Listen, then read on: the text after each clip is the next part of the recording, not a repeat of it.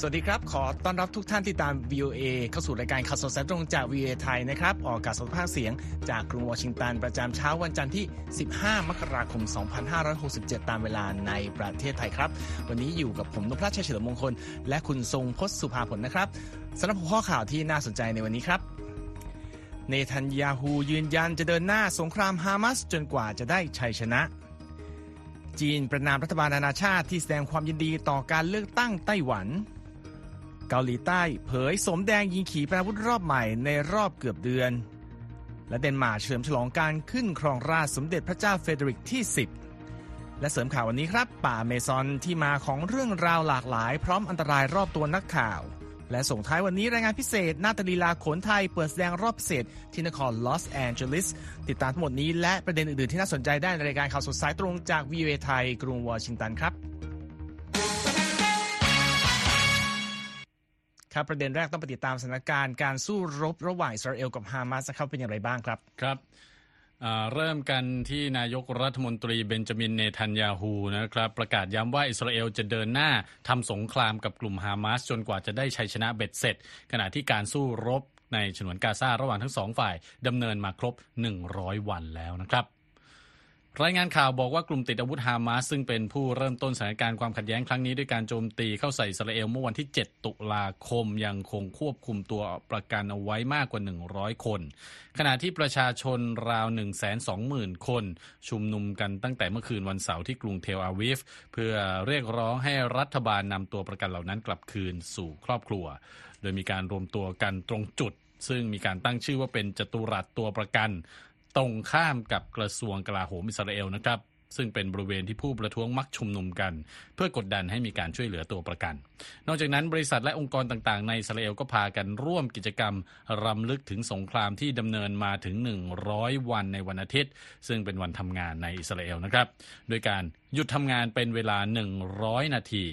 ที่ผ่านมานั้นกลุ่มฮามาสยืนยันว่าจะไม่ยอมร่วมเจรจาใด ๆ เกี่ยวกับการปล่อยตัวประกันที่เหลือจนกว่าอิสราเอลจะยุติการโจมตีในกาซา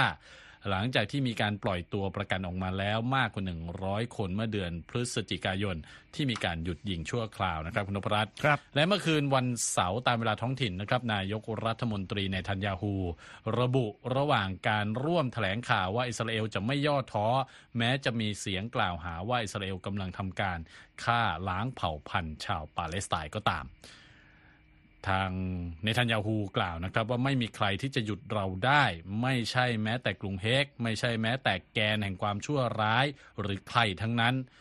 แล้วก็ทางยังบอกด้วยนะครับว่าคำว่า axis of evil นะครับหรือว่าแกนแห่งความชั่วร้ายนี้เป็นคำที่ใช้เรียกกลุ่มฮามาสที่เป็นคู่ทำสงครามในกาซารวมทั้งกลุ่มเฮสบอราที่มีอิหร่านหนุนหลัง และทำการยิงโจมตีใส่เรเอลจากเลบานอนนะครับ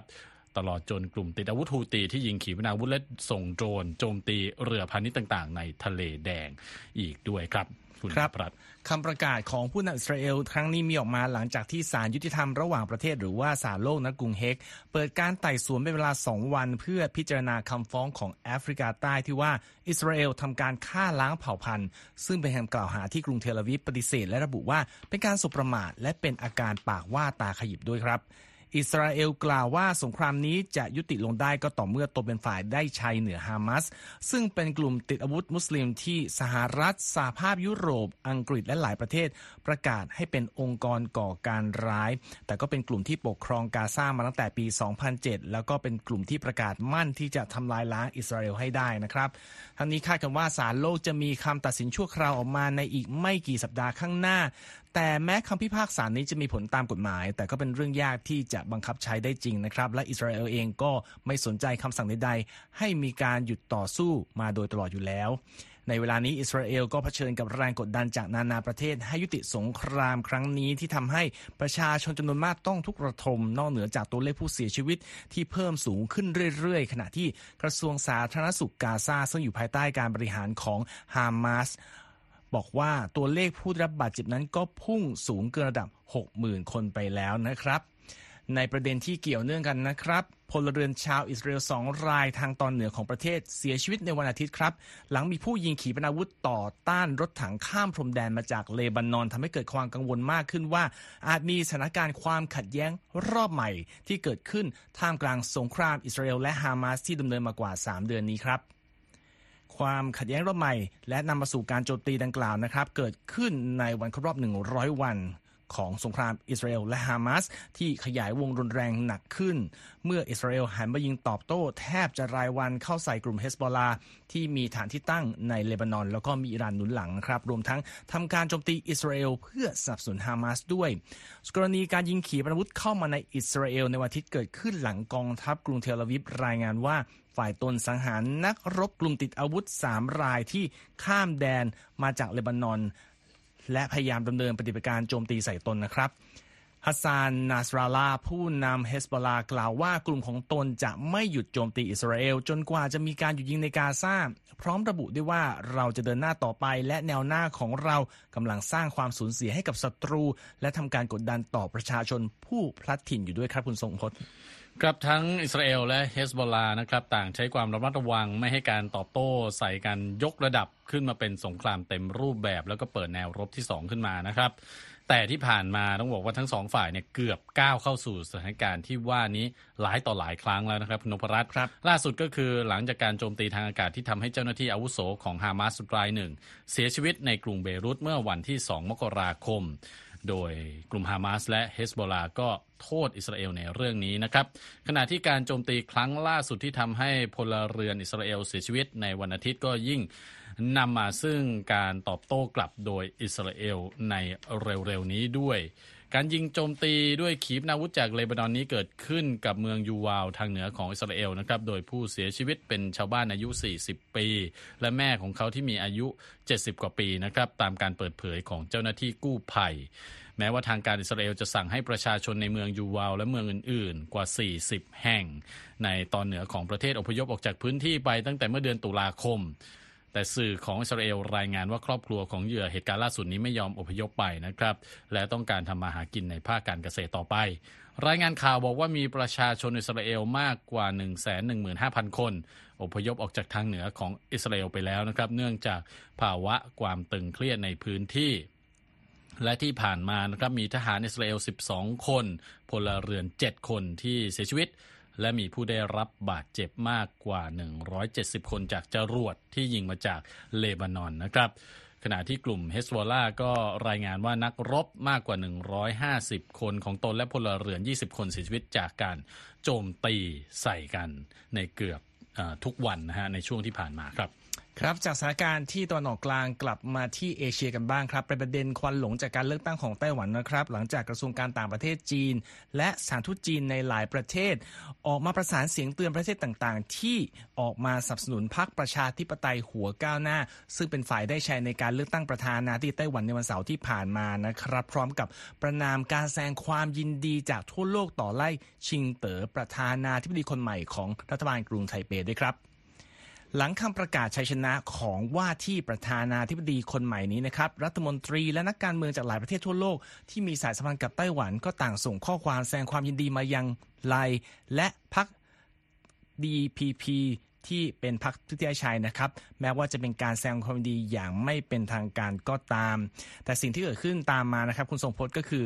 เสียงตอบโต้อย่างรวดเร็วจากสถานทูตจีนประจำอยู่ทั่วโลกนะครับ ที่แสดงให้เห็นถึง ความอ่อนไหวของรัฐบาลกรุงปักกิ่งที่ไม่พอใจ ต่อการที่นานาประเทศแสดงการยอมรับความชอบธรรมของไลชิงเต๋อและรัฐบาลออของพรรค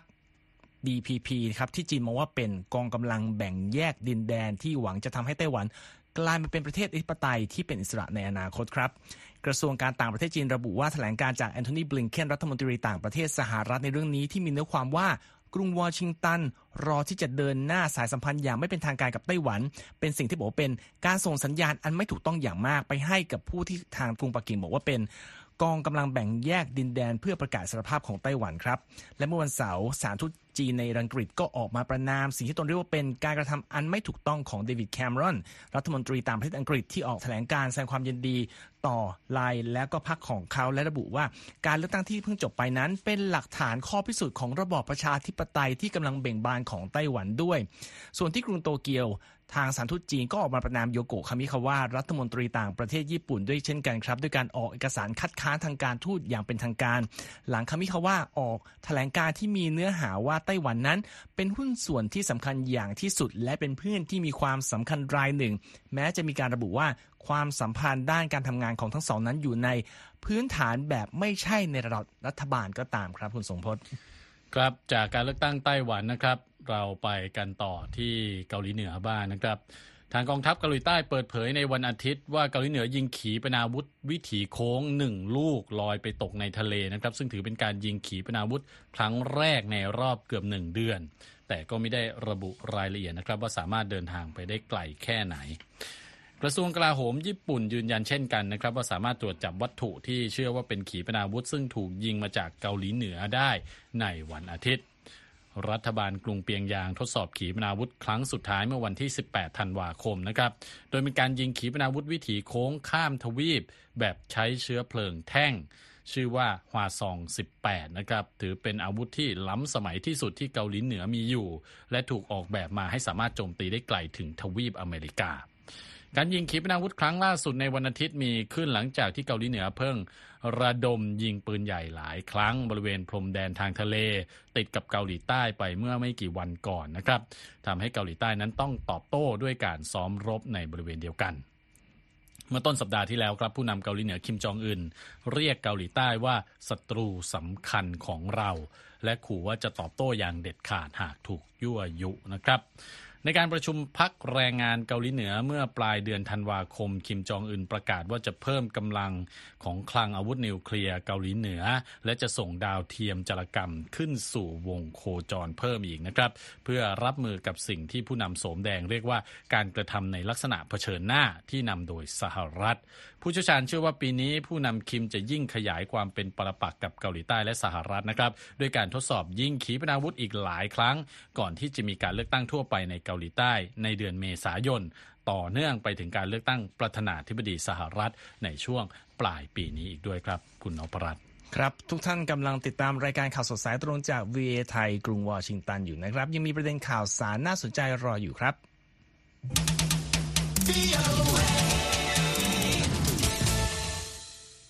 ครับการทำหน้าที่รายงานข่าวจากภาคพื้นป่าอเมซอนในประเทศบราซิลนั้นไม่ใช่เรื่องง่ายนะครับคุณทรงพจน์และรายงานว่ามีการสังหารนักข่าวชาวอังกฤษในปี 2022 ก็ยิ่งแสดงเห็นว่าภูมิภาคนี้อันตรายมากสำหรับผู้สื่อข่าวที่กำลังดำเนินงานทำการรายงานข่าวเกี่ยวกับอาชญากรรม ด้านสิ่งแวดล้อมที่อาจจะเกิดขึ้นที่นั่นนะครับ และผู้สื่อข่าว VOA มีรายงานเรื่องนี้ คุณธยพรสุนทรบงนำรายละเอียดมานำเสนอครับ ป่าอเมซอนซึ่งเป็นป่าฝนที่ใหญ่ที่สุดในโลก ขึ้นชื่อในด้านความหลากหลายทางชีวภาพที่อุดมสมบูรณ์ แต่การทำเหมืองแร่ การประมงและการตัดไม้อย่างผิดกฎหมาย ล้วนเป็นภัยคุกคามต่ออนาคตของป่าแห่งนี้ค่ะ นักข่าวจากทั่วโลกเดินทางไปยังบราซิล เพื่อรายงานว่า กิจกรรมดังกล่าวส่งผลต่อป่าฝนและชุมชนในบริเวณนั้นอย่างไรบ้างแต่อาร์เธอร์โรเมอูจากองค์กรผู้สื่อข่าวไร้พรมแดนหรือ RSF กล่าวว่า การรายงานข่าวจากภูมิภาคนี้ถือเป็นความท้าทายที่ไม่เหมือนใครค่ะ Fazer jornalismo na Amazônia é uma atividade particularmente complexa. โรเมอูกล่าวด้วยว่า การทำข่าวในเขตป่าอเมซอนมีค่าใช้จ่ายสูง และมีความซับซ้อนในกระบวนการด้านการขนส่ง ดังนั้นการทำข่าวจึงมีต้นทุนที่แพง และเป็นการยากที่จะเข้าใจถึงพลวัตเล็กๆ น้อยๆ ของความขัดแย้งที่กำลังเกิดขึ้นในดินแดนต่างๆ เขาอธิบายว่าความขัดแย้งนั้นมีตั้งแต่ปัญหาเล็กๆ น้อยๆ ที่ส่งผลกระทบต่อชุมชนท้องถิ่นไปจนถึงที่เป็นปัญหาในระดับชาติ อย่างเช่น ประเด็นทางสังคมและสิ่งแวดล้อม ปัญหาความขัดแย้งด้านเกษตรกรรม ปัญหาที่เกี่ยวข้องกับการละเมิดสิทธิมนุษยชน ตลอดจนปัญหาที่เกี่ยวข้องกับคดีคอร์รัปชันในระดับท้องถิ่น ที่ครอบคลุมไปทั่วประเทศเป็นต้นค่ะ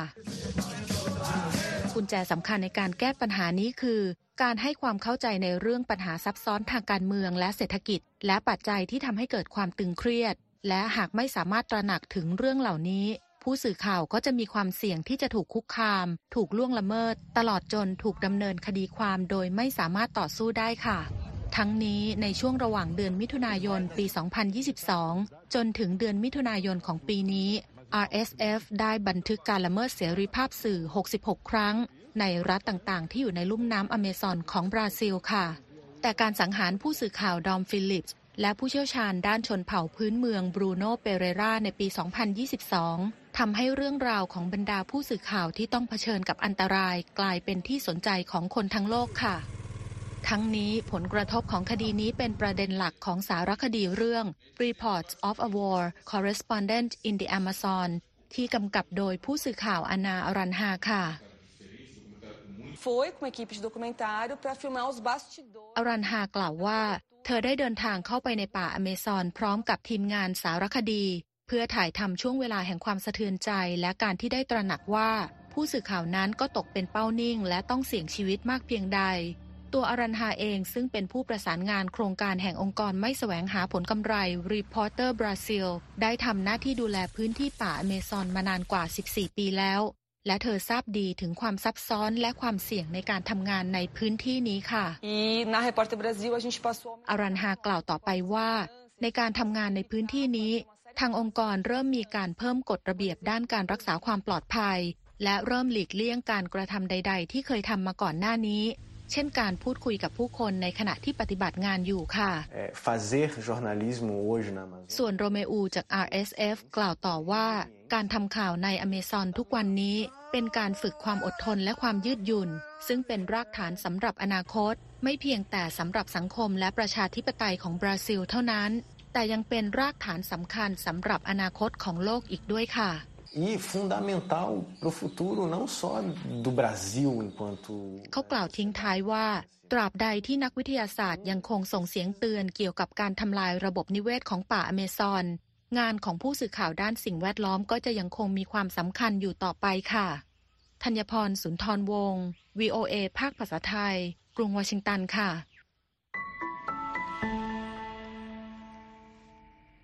ขอบคุณครับคุณธัญพรปติดตามอีกประเด็นข่าวหนึ่งในวันอาทิตย์เกี่ยวกับการเปลี่ยนแปลงที่ราชวงศ์ของเดนมาร์กนะครับ ใช่ครับ สมเด็จพระเจ้าเฟเดริกที่ 10 ของเดนมาร์กนะครับ เสด็จขึ้นครองราชในวันอาทิตย์หลังจากสมเด็จ ระราชินีมาร์เกรเทอที่สองทรงประกาศสละพระราชสมบัติหลังครองราชมานาน 52 ปี ประชาชนจำนวนมากรวมตัวกันที่กรุงโคเปนเฮเกนเพื่อเป็นสักขีพยานของประวัติศาสตร์ของพระราชวงศ์ของเดนมาร์กในวันอาทิตย์นะครับ แม้จะไม่มีการจัดพระราชพิธีขึ้นครองราชเหมือนในประเทศอื่นๆที่มีกษัตริย์ หรือพระราชินีเป็นประมุขก็ตาม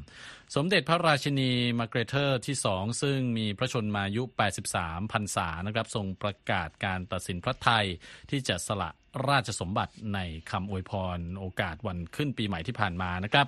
ด้วยการระบุว่าพระองค์ทรงมีแผนที่จะเป็นพระองค์แรกในประวัติศาสตร์ ราชวงศ์เดนมาร์กที่สืบทอดมาเกือบ 900 ปี ที่จะทรงยินดีเสด็จลงจากตำแหน่งประมุขของประเทศด้วยความเต็มใจของพระองค์เอง กระบวนการโอนถ่ายอำนาจจากสมเด็จพระราชินีมาร์เกรเทอร์ที่สองมาสู่สมเด็จพระเจ้าเฟเดริกที่ 10 นั้นเกิดขึ้นอย่างเป็นทางการ เมื่อมีการลงพระนามในประกาศการสละพระราชสมบัติ ในระหว่างการประชุมสภาแห่งรัฐตามการเปิดเผยของสำนักพระราชวังเดนมาร์กนะครับ การประชุมที่ว่านี้ซึ่งจัดขึ้นที่รัฐสภาเดนมาร์กนั้นมีองค์สมเด็จพระราชินี เจ้าชายเฟเดริก ซึ่งมีพระชนมายุ 55พรรษา และแมรี่ พระชายาซึ่งเป็นชาวออสเตรเลีย รวมทั้งเจ้าชายคริสเตียน พระโอรส พระองค์โต และตัวแทนจากรัฐบาลเข้าร่วมนะครับ หลังการประชุมที่ดำเนินเป็นเวลาร่วมชั่วโมงเสร็จสิ้นลง เมเตเฟเดริกเซนนายกรัฐมนตรีเดนมาร์กเป็นผู้ออกมายืนประกาศที่หน้าระเบียงอาคารรัฐสภาว่า เดนมาร์กมีประมุขพระองค์ใหม่แล้ว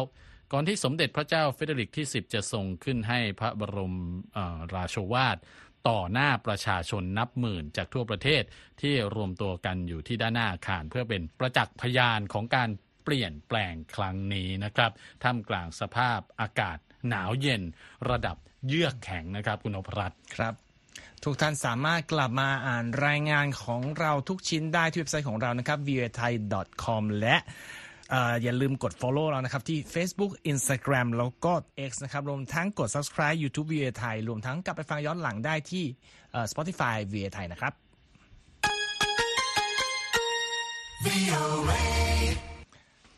ครับเข้าสู่ช่วงรายงานบันเทิงศิลปะบ้างนะครับ ต้องไปดูเรื่องของอันดับบ็อกซ์ออฟฟิศสัปดาห์ล่าสุดเป็นไงบ้างครับ คุณทรงพจน์ครับต้องบอกว่าพายุหิมะและการปิดโรงหนังหลายแห่งเนี่ยไม่ได้เป็นปัญหาเลยนะครับสำหรับภาพยนตร์วัยรุ่นที่เรารู้จักกันดีแต่คราวนี้เป็นเวอร์ชั่นใหม่นะครับ Mean Girls เปิดตัวสุดสัปดาห์แรกด้วยรายได้ 28 ล้านดอลลาร์ในตลาดอเมริกาเหนือนะครับ Mean Girls ฉบับดัดแปลงจากละครบรอดเวย์ และจากภาคแรกซึ่งเป็นผลงานของทีน่าเฟย์นั้นทำเงินในช่วง 3 วันแรกที่ออกฉายของสุดสัปดาห์วันมาร์ตินลูเทอร์คิงจูเนียร์มากกว่าภาคแรกที่ออกฉายเมื่อปี 2004 นะครับ ซึ่งครั้งนั้นทำไป 24.4 ล้านดอลลาร์ ครั้งนี้ 28 ล้านดอลลาร์นะครับ ที่สำคัญมีสัดส่วนผู้ชมที่เป็นผู้หญิงสูงถึง 76%นะครับคุณนพรัตน์และมี 70%ที่มีอายุระหว่าง 18 ถึง 34 ปี นั่นก็หมายความว่าหลายคนเข้าไปชมโดยที่ยังไม่เคยชมภาคแรกเลยนะฮะทีน่าเฟย์กลับมาทำหน้าที่เขียนบทและร่วมแสดงในเวอร์ชั่นใหม่นี้ด้วยนะครับ โดยหนังได้รับเสียงวิจารณ์ในแง่บวก แล้วก็ถูกพูดถึงอย่างมากในโลกออนไลน์ ถือเป็นพลังสำคัญที่ผลักดันให้ Mean Girls เวอร์ชันนี้ ครองบัลลังก์แซงหนังหลายเรื่องที่เปิดตัวในสัปดาห์เดียวกัน ตามมาที่2นะครับผลงานแอคชั่นของพระเอกนักบู๊เจสันสเตเดมกับ The Beekeeper ที่เก็บรายได้ไป 16.8 ล้านดอลลาร์ในสุดสัปดาห์เปิดตัวนะครับ ซึ่งผู้ชมหลักของเรื่องนี้ตรงข้ามกับ Mean Girls นะครับ เพราะเป็นผู้ชายถึง 62%อันดับที่ 3 เป็นหนังที่ครองตำแหน่งมาแล้วหลายสัปดาห์นะครับ Wonka ได้พระเอกหน้าเด็กนะครับทิโมธีชาลเมตรับบทเจ้าของโรงงานช็อกโกแลตมหัศจรรย์ เก็บเงินค่าขนมไปได้อีก 8.4 ล้านดอลลาร์ รายได้รวมในอเมริกาตอนนี้แตะ 178 ล้านดอลลาร์นะครับขณะที่รายได้ทั่วโลกไปถึง 500 ล้านดอลลาร์เข้าไปแล้ว Any Anyone But You นะครับ rom-com แนวเซ็กซี่ผลงานของซิดนีย์สวินนี่และเกรนพาวเวลเข้ามาเป็นที่ 4 กับรายได้ 7 ล้านดอลลาร์ในสัปดาห์ที่ 4 ส่วน Migration Animation เกี่ยวกับนกอพยพจากค่าย Universal Picture ตามมาเป็นที่ 5 กับรายได้ 6.2 ล้านดอลลาร์ ในสัปดาห์ล่าสุดครับ ครับ ขอบคุณมากครับ คุณสงพจน์ส่งท้ายวันนี้นะครับ ชาวอเมริกันและชุมชนชาวไทยในสหรัฐมีโอกาสได้ชื่นชม และตื่นตาตื่นใจกับหน้าตลีลาชั้นสูงของการแสดงโขนจากศิลปิน คณะนาฏศิลป์และคิตศิลป์ของกรมศิลปากรนะครับ ที่ทำหน้าที่ทูตวัฒนธรรม เดินทางมาเปิดการแสดงรอบพิเศษ ที่มหาวิทยาลัยแคลิฟอร์เนีย วิทยาเขตลอสแอนเจลิสหรือว่า UCLA นะครับซึ่งเป็นส่วนหนึ่งของโอกาส เฉลิมฉลองวาระ ครบรอบ 190 ปี ความสัมพันธ์ทางการทูตไทยและสหรัฐเมื่อไม่นานมานี้ครับ และคุณสุภกิจพัทรธีรานนท์ผู้สื่อข่าววีโอเอไทยรายงานเรื่องนี้มาจากรัฐแคลิฟอร์เนียครับหน้าตลีลาโขนที่ถ่ายทอดเรื่องราวในมหากาพย์รามายณะหรือรามเกียรติ์ของคณะศิลปินชั้นครูจากกรมศิลปากร ได้รับเชิญให้เดินทางข้ามน้ำข้ามทะเลมาเปิดแสดงรอบพิเศษ ที่มหาวิทยาลัยแคลิฟอร์เนีย วิทยาเขตนครลอสแอนเจลิสหรือ UCLA สร้างความประทับใจให้กับผู้ชมหลายคนที่ได้สัมผัส It is uh, very very spectacular as far as um, the costumes แมรี่จอแดนผู้ชมชาวอเมริกันบอกว่า เธอประทับใจกับเครื่องแต่งกายของตัวละครโขน ที่เต็มไปด้วยรายละเอียดและความประณีต รวมทั้งท่วงท่าการขยับมือในการรำของนักแสดง เนื้อหาที่ถ่ายทอดเรื่องราวมหาภารตยุทธรามเกียรติ์ตอนพระรามตามกวางและหนุมานจับนางสุพรรณมัจฉา สามารถสะกดผู้ชมในหอแสดงให้ติดตามด้วยความสนใจ ได้ตั้งแต่ต้นจนจบ The stories are very easy to follow, even though there's no words or subtitles or anything like that. ซามูเอลโบเกซีอาจารย์ชาวอเมริกันจาก UCLA บอกว่า เนื้อหาการแสดงนั้น ง่ายต่อการติดตาม แม้จะไม่มีการพูดหรือคำแปลในภาษาอังกฤษ แต่ท่วงท่าการแสดงบอกได้ชัดเจนถึงเนื้อเรื่อง และความแตกต่างของตัวละครที่แบ่งเป็นสองฝ่าย อาจารย์ซามูเอลบอกด้วยว่า เขาอาจเคยเห็นการรำไทยมาแล้วในหลายโอกาส ทั้งตามท้องถนนหรือตามวัดในเมืองไทย แต่เขาไม่เคยเห็นการแสดงโขนชุดใหญ่แบบนี้มาก่อน This is the largest uh, performance I've ever been to. การแสดงนาฏศิลป์ไทยชั้นสูงของคณะศิลปินจากกรมศิลปากร คือส่วนหนึ่งของการทำหน้าที่ทูตวัฒนธรรม ถ่ายทอดและเผยแพร่ความงามและความปราณีตของมรดกไทย ในค่ำคืนแห่งวัฒนธรรมไทยหรือไทย Cultural Night ส่วนหนึ่งของกิจกรรมการจัดเฉลิมฉลองวาระความสัมพันธ์ไทยและสหรัฐครบรอบ 190 ปี ที่สถานกงสุลใหญ่นครลอสแอนเจลิส จัดต่อเนื่องมาตลอดในปีที่ผ่านมา คุณเกรียกชัยใหญ่ยิ่งนาฏศิลปินอาวุโส และคุณวันเพ็ญจิตตรงคีตศิลปินอาวุโส ตัวแทนจากกรมศิลปากรบอกกับ VOA ไทย ถึงความภูมิใจที่ได้เป็นส่วนหนึ่งของการทำหน้าที่นี้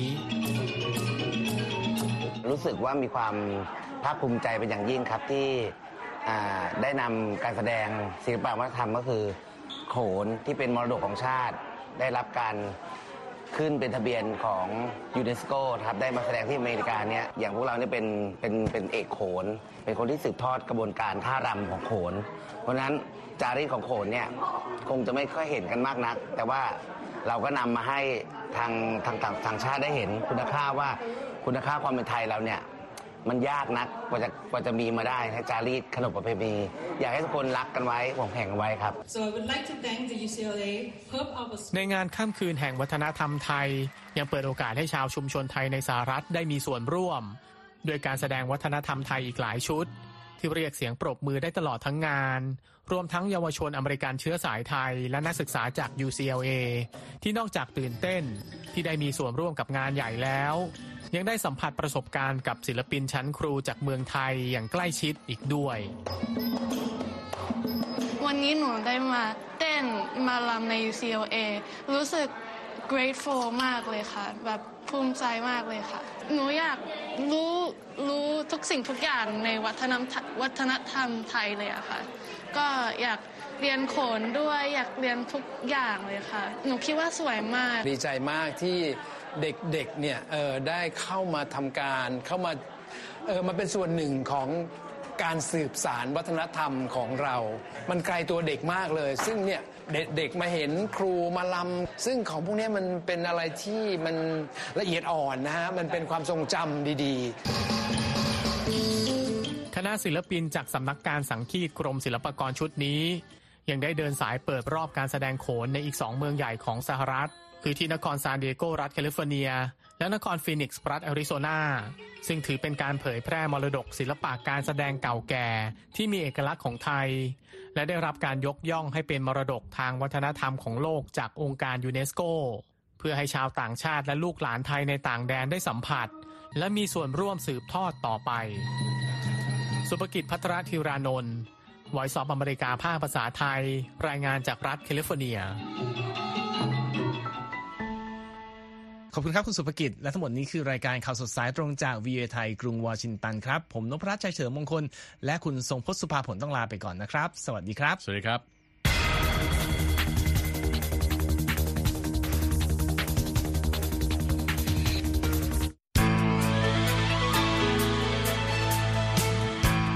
ครับและที่จบไปเป็นรายการจาก VOA ภาคภาษาไทย รายงานสดส่งตรงจากกรุงวอชิงตันประเทศสหรัฐ คุณผู้ฟังสามารถติดตามข่าวสารจากทั่วโลกได้ในทุกที่ทุกเวลา ที่เว็บไซต์ voa thai com รวมถึงทุกช่องทางในโซเชียลมีเดีย Facebook YouTube Twitter และ Instagram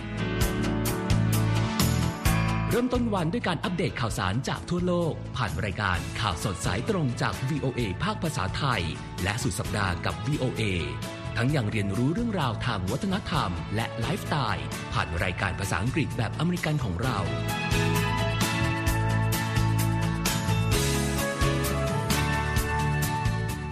ตามความเคลื่อนไหวในประเทศสหรัฐ การเมืองอเมริกัน พร้อมเข้าใจที่มาที่ไปของเหตุการณ์สำคัญ รวมถึงข่าวต่างประเทศ จากแหล่งข่าวที่เชื่อถือได้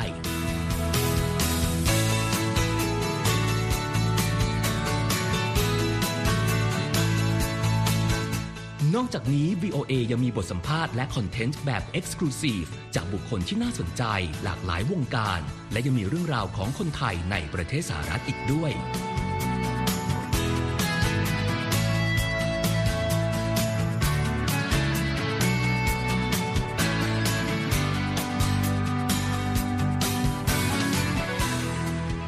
คุณนะครับที่ให้ VOA ไทยเป็นส่วนหนึ่งในการติดตามข่าวสาร สาระและเกร็ดความรู้ของคุณ จากรายการต่างๆ ที่เรามุ่งมั่นนำเสนอ เพื่อความเที่ยงตรง ทันเหตุการณ์ และมีประโยชน์ในทุกๆวัน